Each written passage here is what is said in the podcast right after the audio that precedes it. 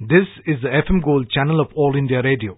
In the program News Analysis, now we bring you a discussion on relations between India and South Korea. The participants are Skand Ranjan Tayal, former diplomat, and Simran Sodhi, journalist. We are discussing the visit of Prime Minister Narendra Modi to the Republic of Korea. The Prime Minister is currently on a two-day visit to South Korea, where the Prime Minister will be receiving the Seoul Peace Prize also. The Prime Minister is on a second visit to Korea. In May 2015, the Prime Minister had visited Korea on a state visit. He will also be holding his second summit meeting with the South Korean President, Moon. We have seen that India-South Korea relationship has really progressed over time and it has been a great success in India's Look East policy. Ambassador Tayal, when you see the Prime Minister's visit to Korea and this is his second visit there, how significant is it that the Prime Minister is going there the second time and this is specifically because they are honoring the PM with the award and also how it strengthens the bilateral relationship?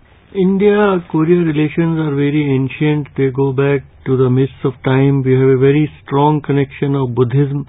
Then there is also a legend that a princess from Ayodhya had gone to Korea in 40 AD and married a Korean prince and lot of people who have Kim surname, about 20% of Korea's population, they regard India as their motherland. And now in modern times, this we have shared history of colonialism and also very interestingly 15th August is the national day both of uh, Korea and India. Now in India's quest for uh, development, Korea has emerged as a very strong partner, whether it is uh, Make in India or it is our strategic uh, requirements. And in that, the friendship between India and Korea has been growing. Prime Minister Modi had been to Korea when he was Chief Minister of uh, Gujarat also. Then he went in May uh, 15. Last year, President Moon Jae-in had come in July when uh, a very good uh, statement was issued, vision for people's prosperity, peace and our future. And this visit will take this whole process forward and uh, the results would be not only for the present but also for the future. Master Tayal, we also see that the Indian-Korean relationship is also very important when we see the context of the region as a whole. We have a China that is growing. It is quite aggressive in its growth and concerns have been raised in India. They have been raised globally. And South Korea is a developed nation today. It's a rich nation. How important do you think are these ties that India is growing with countries like South Korea? And it establishes India as a much stronger regional player, especially when it runs in pressure pressure with countries like China, for instance?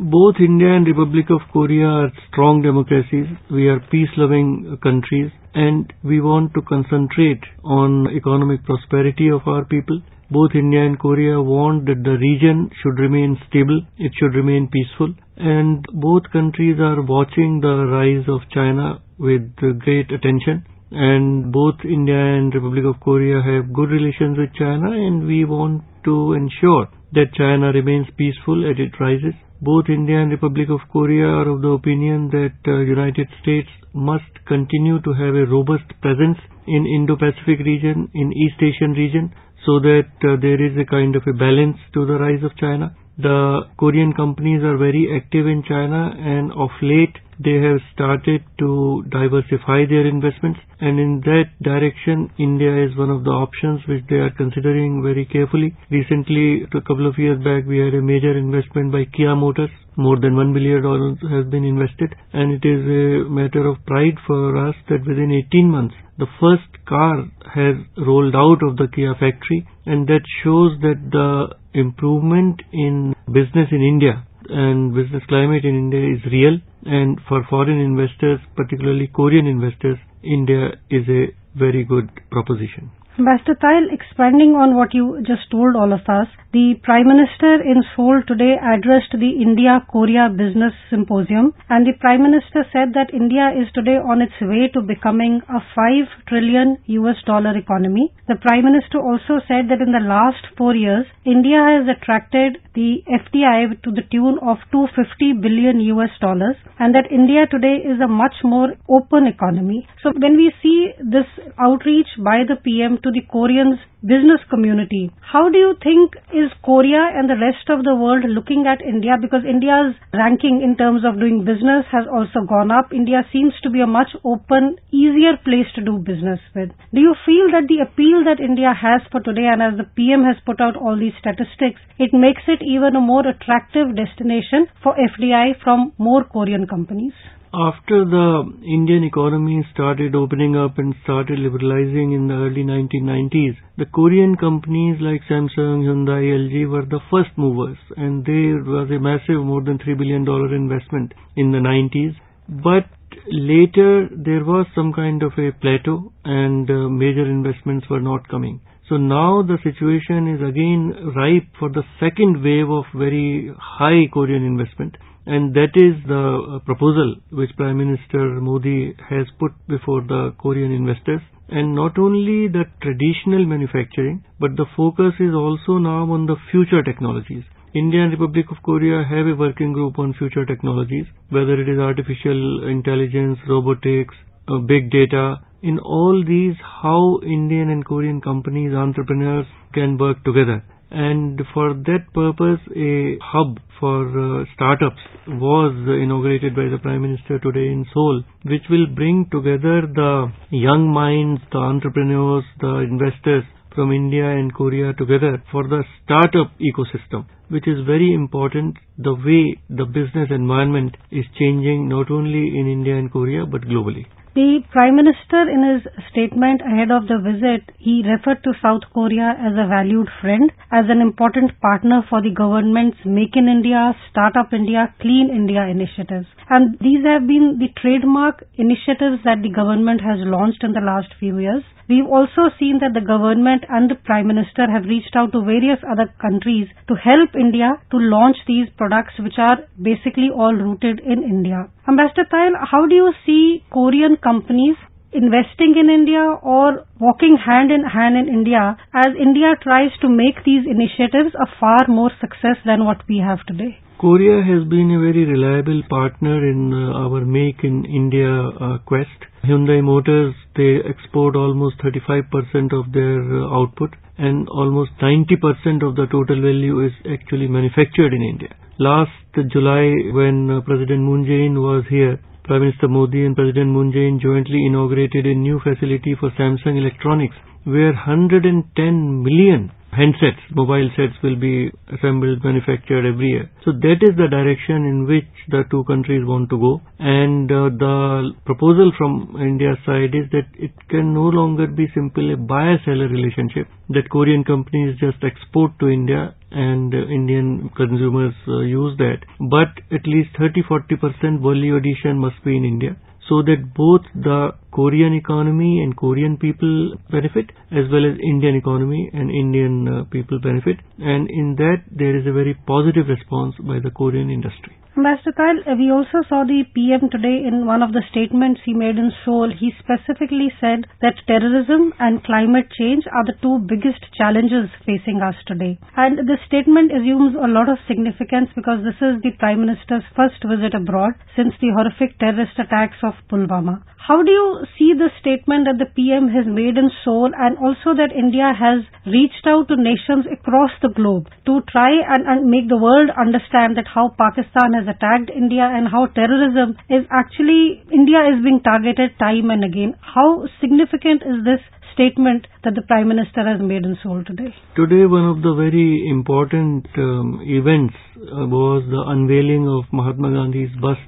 jointly by Prime Minister Narendra Modi and the uh, President of uh, South Korea. And uh, in that context, Prime Minister Modi rightly said that Mahatma Gandhi's whole life was devoted to non-violence and also in some ways to for uh, protection of nature. And in the context of this recent attack, horrific attack emanating from uh, Pakistan in Pulwama on our CRPF uh, Jawans, it is very clear that tomorrow when the official bilateral talks take place between the two delegations, between our Prime Minister and the South Korean President, it will be an important uh, issue and we can expect some important statement coming out of the meeting tomorrow. But the whole context is that terrorism is a global phenomenon and whichever country harbors terrorists, protects terrorists, gives them sanctuary, allows them finance, they should all be under pressure and there should be more opprobrium on them both bilaterally and through United Nations. So there will certainly be talks in that uh, direction. Versatile, another highlight that we saw of the PM's visit to South Korea today was his interaction or his greeting by the diaspora. And if we see the pictures that are coming out of Seoul, we see this Indian community which has been waiting outside the hotel lobby and people lined up waiting to meet the Prime Minister, shake hands with him. And this is something we have seen that is unique to the Prime Minister's style of diplomacy when he travels abroad. Very correct. There are about 11,000 people of Indian origin in South Korea and as Prime Minister once said, all of them are India's ambassadors. They do very good work. They bring very good name to India the way they work with the dedication and with uh, a lot of care and uh, attention. Now, why Prime Minister Modi is able to connect fully with Indian diaspora is because Prime Minister Modi personifies a very optimistic India, a very aspirational India, a very future looking confident India. Versatile, uh, when we speak of the diaspora and this unique bond that we see with the Prime Minister and the diaspora when he travels globally, do you feel that this has somewhere done two things? One, it has helped India's image grow abroad. Two, do you feel that the internal changes that have happened here today, and this is some of the things that the PM said at the India-Korea Business Symposium, that India is a more open economy today. So the fact that India is more open, more foreign investors can come in. The fact that the image is better is the reason why the diaspora also feels happy and feels a greater connection to India. Would you say that both those factors are somewhere globally, and we saw that reflected in Seoul today, is playing into the foreign policy? Certainly a country's image is projected and is made by several factors. Of course, it is the diligence and work of the Indian diaspora which is abroad. But the country itself, since India is growing by about 7% per year, all indications are that it will continue to grow not only by 7% but 8%, 9% uh, annually. So other countries also see opportunities for them. They see India as a big market. They see India as a destination for investment. They also see India as a source of investment. We have about $2 billion investment by Indian companies in Republic of Korea. The success of Indian diaspora helps in India's success and India's success helps in the success of Indian diaspora abroad. Ambassador, we also saw the Prime Minister today refer to the fact that the First Lady of South Korea, she was a special representative at the Utsav festival held in Ayodhya last November. And this points to a special gesture by the South Korean President towards India. How do you see the relationship between the Indian Prime Minister and the South Korean President developing? And how emblematic is this of India's Look East policy where India has over the last few years made a conscious effort that you have the South Asian neighborhood, which has always been a priority, but the idea is to extend that relationship further. India's uh, East policy, now Act East policy, meshes fully with the new southern policy of President Moon Jae-in. And last year in the joint statement in July 2018, it was said that Republic of Korea is indispensable for India's Act East policy. And from the Korean side, it was said that the relations with India are the central pillar of Korea's new southern policy. So to that extent, both the countries are focused on each other. They want to make the relations even stronger. And in that context, the visit of the First Lady of Korea, Kim Jung-sook, last November at the time of Diwali, to come to Ayodhya and have a project for uh, a very big memorial for the Princess of Ayodhya, who is believed to have gone from Ayodhya 2000 years back almost and became queen in um, Korea. For that, for the First Lady of Republic of Korea to come and for the President of Moon Jae-in to send his wife is a very special gesture which we value and which we recognize. We bring the discussion to an end. Thank you. Thank you. You were listening to a discussion on relations between India and South Korea. The participants were Skand Ranjan Tayal, former diplomat, and Simran Sodhi, journalist. This program was produced and presented by the News Services Division of All India Radio. This program is also available on the website newsonair.nic.in. You may email opinion about this program at airnsdtalks at gmail.com.